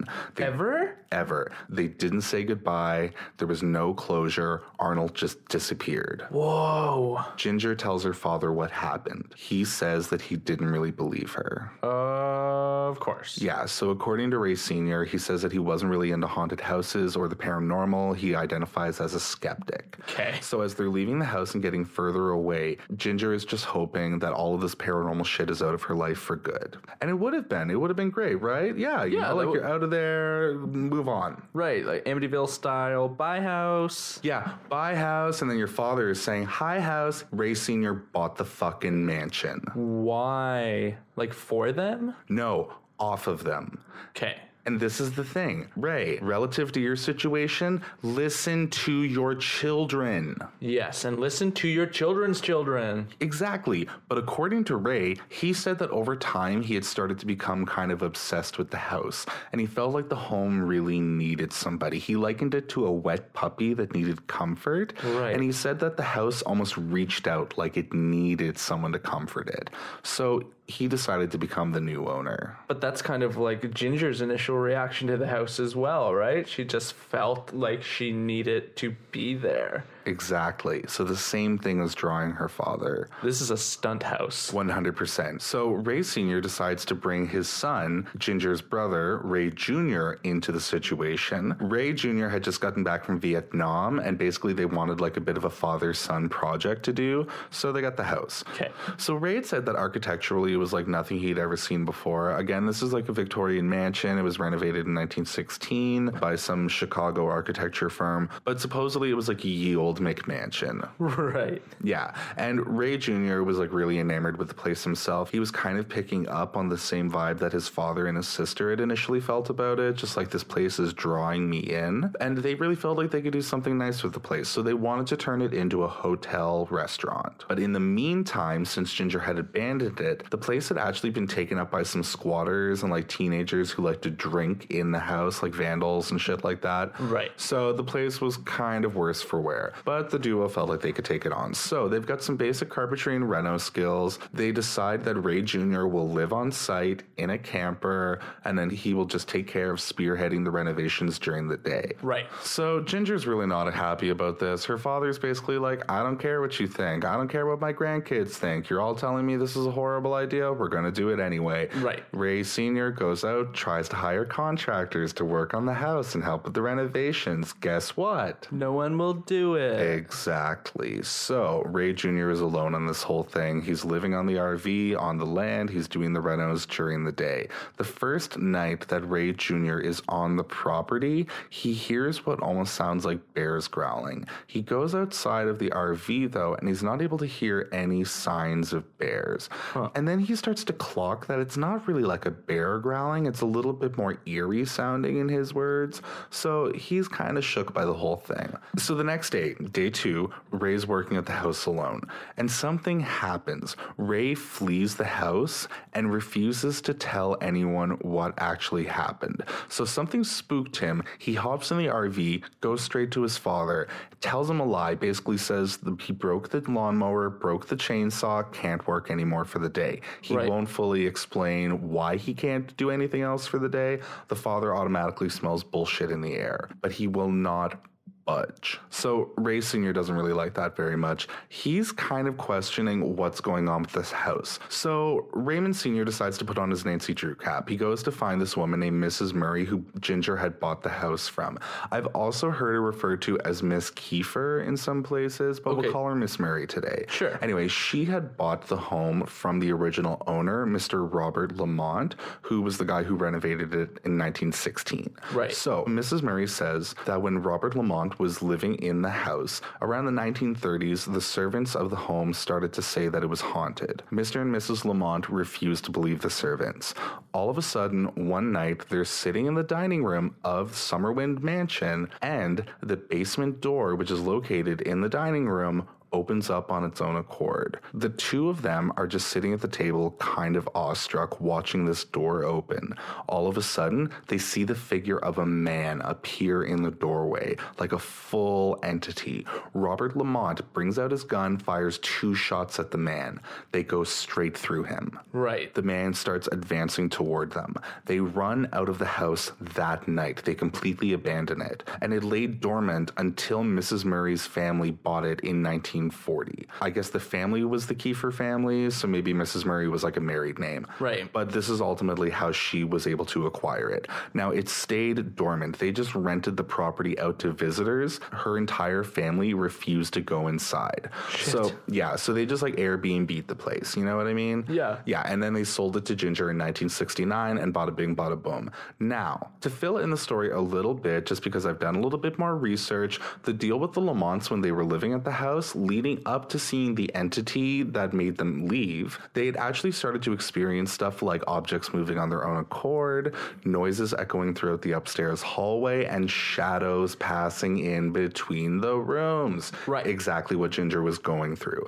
So, Raymond Sr. is super intrigued because these stories are overlapping. He is starting to believe Ginger's story at this point. So, Ginger visits Raymond Sr. and tries to convince him to abandon the home completely. He is already drawing up blueprints, though, for further renovations. He is just fully seeing potential in this place. He don't want to let it go. Hires out of town contractors to do the work. So, according to Ray's senior, the contractors show up, they start doing their work. All of a sudden, they start reporting that their tools are going missing or ending up in different rooms and that their blueprints are going missing. And to make it even more fucking weird, the contractors are all saying that they would like take a measurement of of a room, like for doing the floors and stuff like that. Sure. And then all of a sudden, when they would go back to actually do the work, the measurement that they had written down would not match the actual measurement of the room.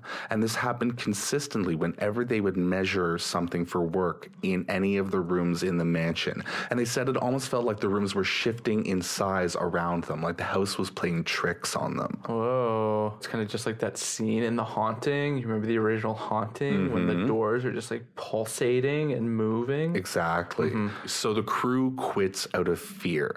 A little while later in the future, Ginger and Ray Jr. and Sr., let's just call them the Rays, they're all hanging out. Right. Ginger can tell that Ray Jr. is acting super nervous. He's been nail biting a lot. So Ginger is like, Oh, hey girl, I've been practicing hypnosis, so I could probably help out with all this nail biting, right? So Ray Jr. obliges. He's like, Do what you want, mama. So he's sitting there on the couch. Ginger holds up a pen in front of his face, tells him to concentrate. After some time, he starts to drift off. She puts him into a sleep state. The next thing Ray Jr. knew, he was completely asleep. She starts to talk about relaxing things in general. She starts to kind of like coax him into this lulled state. Then she starts to talk about the mansion. And as soon as she starts to bring Summerwind up in conversation, Ray Jr.'s leg starts shaking really hard. And it starts to get even more intense.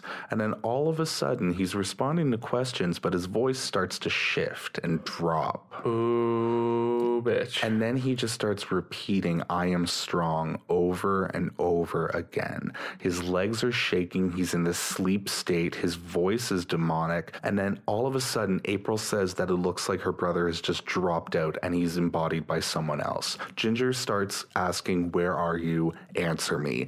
And Ray Jr. starts yelling back, I am strong. And then just yelling, My children. And then he starts yelling, You are weak. So he was like admonishing children in his mind, saying he is strong, they are weak, all this weird shit. Right. Ginger says that she was sure it wasn't her brother speaking in that moment. And she's absolutely terrified that she may have just opened up something. She sends the kids out of the room. They're watching from around a corner for the rest of the time. Ginger grabs a cross and starts doing the Lord's Prayer over her brother there in her father's house. Suddenly, his entire body just relaxes and then he snaps back into himself. Now, Ray Jr. remembers waking up with a slight headache, but nothing else really. He just remembers waking up and everyone around him staring in shock. So he doesn't remember any of this happening. No, mama. And their father just tries to chalk it all up to an overactive imagination. Of course, he would find a reason to explain it away. I know, right?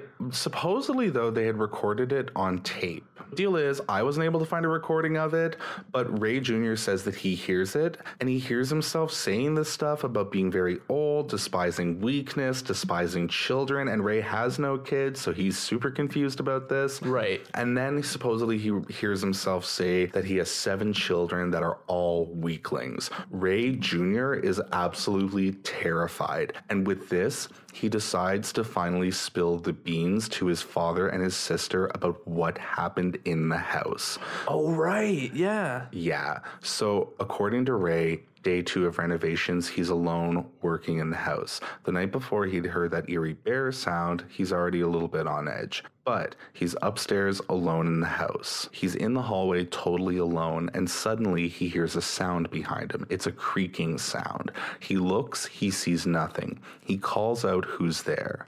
And then all of a sudden, he hears his name being growled on the wind. Everything goes quiet.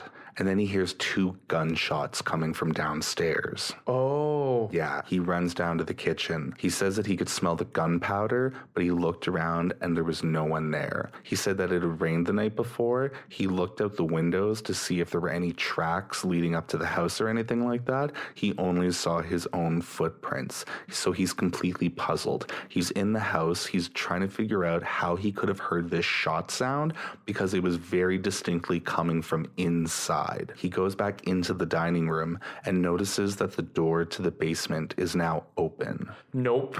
And then he looks and notices two bullet holes in the door. Weird. Yeah, so he's completely rattled. He's heard it, he's smelled it. When he turns around from the door, he sees an entity of a man. And that is the point where Ray ran the fuck out of there. He said that he had never believed any of the stuff that he had heard about the house, but once it happened to him, it just rattled him to his core.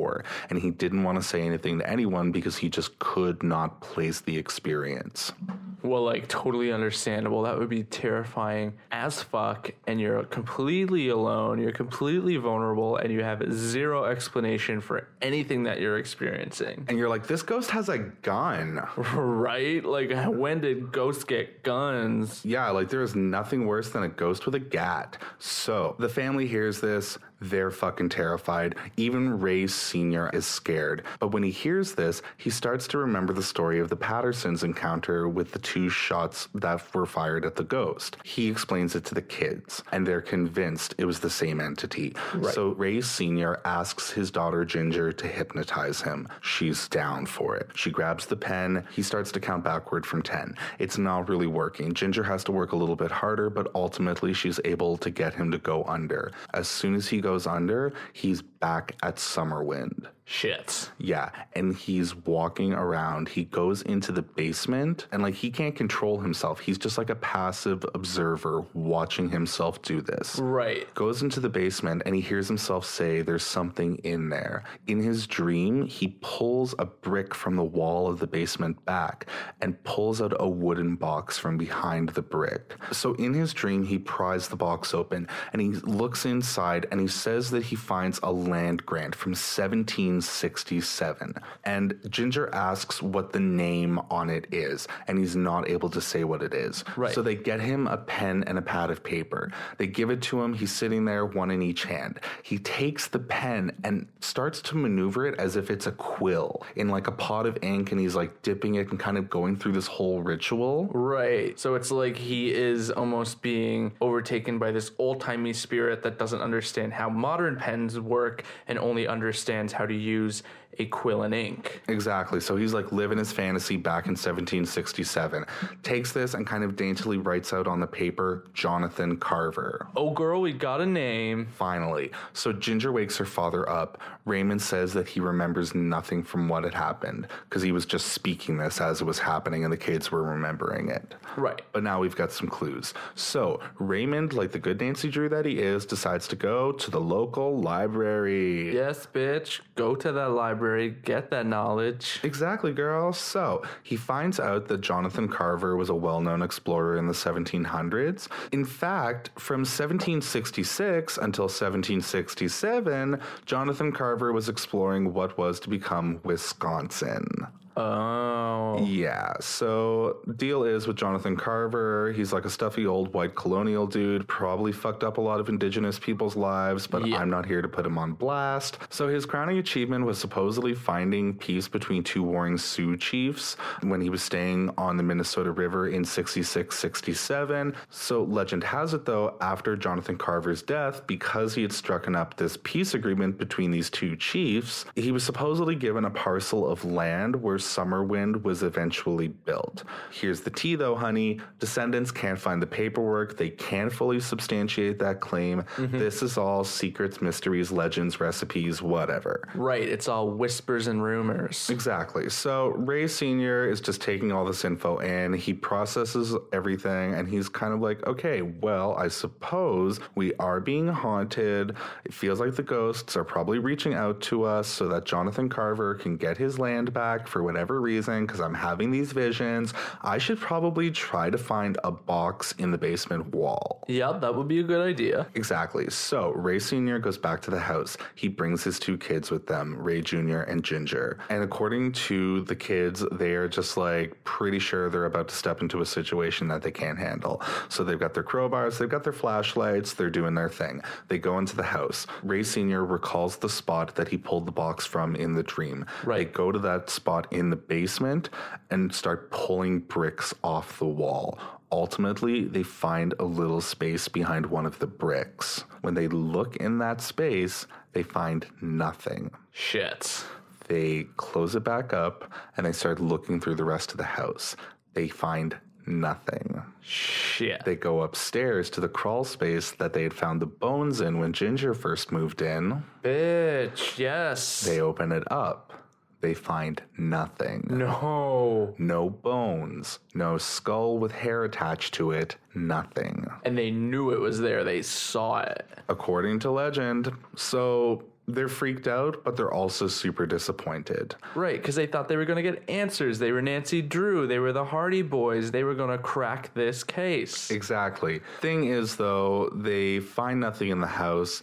They kind of all get in the car and start driving away, and they all just kind of agree it feels like they've been chasing this mystery for too long now. So they leave the house and they never return. Now, the family never really speaks of this again. They sell the house. Fast forward to 1979, Raymond Bober Sr publishes his account of the story. So he publishes a book called The Carver Effect, a paranormal experience. He does it under a pseudonym. His cover gets blown immediately, though. And according to some people from the area, they actually say that there were never any reports of this being a haunted house until that book was published in 1979. Which, if I'm not mistaken, was around the same time that the Amityville Horror was published. Ding, ding, ding. So in 1980, Life magazine puts out a photo essay called Terrifying Tales of Nine Haunted Houses. They feature Summerwind in it. It cements the house as a paranormal hotspot and tourist attraction.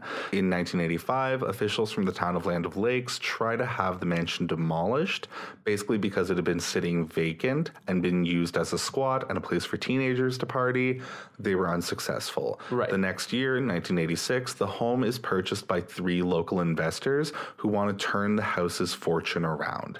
They say nothing about how they want to do it, but supposedly they just want to bring positivity to the mansion. Right. Yeah, well, their positivity only gets them so far though, because on June 19th of 1988, the mansion is struck by lightning numerous times and caught on fire. Whoa. It had been vacant. They hadn't started renos yet or anything like that. And yeah, the whole place just went down. Now, the ruins still exist to this day. Like it shows up on Google Maps. Deal is, though, they're close to public, so you're not allowed to go there. And even to this day, people have not been able to find the original deed for the house. So they have the proof of it being renovated by Robert Lamont in 1916, but prior to that, there's like no real paperwork. So they've never been able to substantiate this whole Jonathan Carver thing, like how the land was acquired or how the house was built. It just kind of like appeared and then disappeared. Now, the Hinshaw Bober families say that they felt relieved when the house burnt down. Right. Basically, they never really experienced any paranormal activity after that. They all just feel like it was just linked to this house. So the day that that was demolished was the day that they felt like this thing was finally released.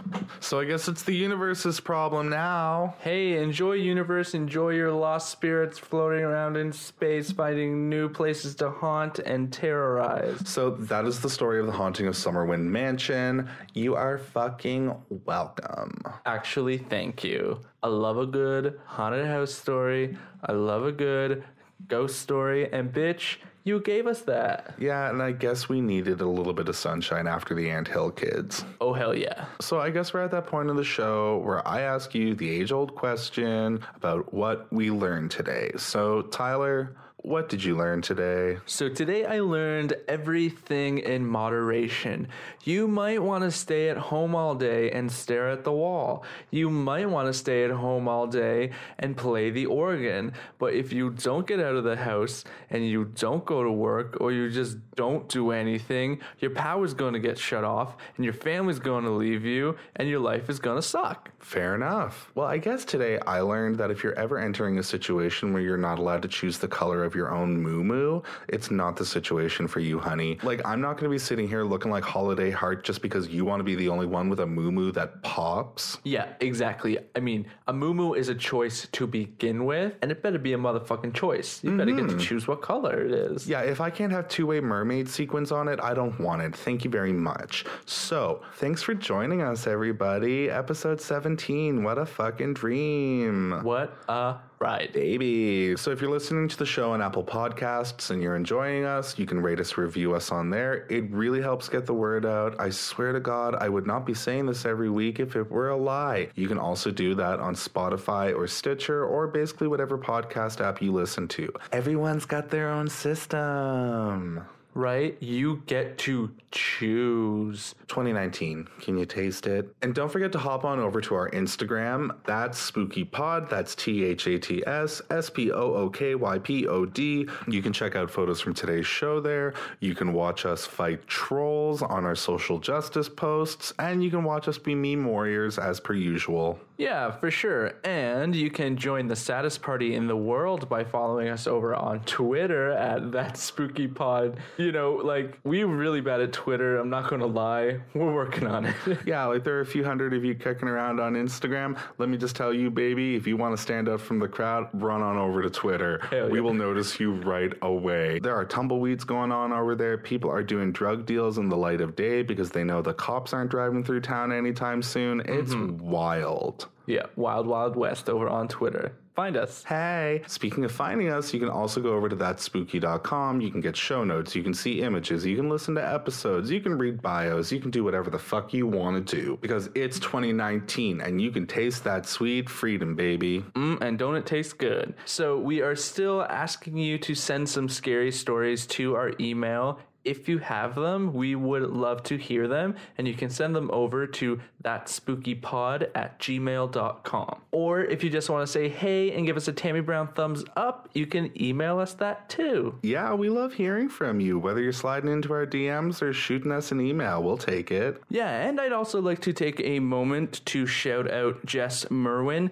They tipped me off on the Anthill Kids, and if you want to see what they are up to, they're doing all kinds of cool artistic and creative projects. You can head over to Instagram and follow them at underscore rad underscore babe underscore. Yeah, we absolutely love Jess, and they've been a supporter since day one. So thank you so much for that extremely brutal story. Yeah, thanks, Jess. Yeah, but all tea, we really appreciate it. Yeah, totally. And if anybody else out there feels so inclined to tip us off on an interesting story we maybe didn't hear about, you can email that to us as well. Totally. So, on that note, thank you all so much for listening today. We love you very much. Your hair has so much volume today, and it almost looks like you got highlights, but I think it's just because your hair just kind of like gets a little bit lighter in the sun. You know what I mean? Yeah. You're so lucky. So, have a great day. And don't forget, If you're gonna be a bitch, be a spooky bitch. Bye. Hey, Prime members, you can listen to That's Spooky early and ad free on Amazon Music. Download the Amazon Music app today. Or you can listen early and ad free with Wondery Plus in Apple Podcasts. Before you go, tell us about yourself by completing a short survey at wondery.com/survey. If you're listening to this podcast, then chances are good you are a fan of the strange, dark, and mysterious. And if that's true, then you're in luck. Because, once again, MrBallen Podcast, Strange, Dark, and Mysterious Stories, is available everywhere you get your podcasts. Each week on the MrBallen Podcast, you'll hear new stories about inexplicable encounters, shocking disappearances, true crime cases, and everything in between. Like our recent episode titled White Dust. After a middle aged couple fail to answer their daughter's messages and calls, the daughter drives the few hours to her parents' house to check on them. But after arriving and seeing both her parents' cars in the driveway, the daughter gets an uneasy feeling and just can't stomach going inside. To hear the rest of that story and hear hundreds more stories like it, follow MrBallen Podcast on Amazon Music or wherever you get your podcasts. Prime members can listen early and ad free on Amazon Music.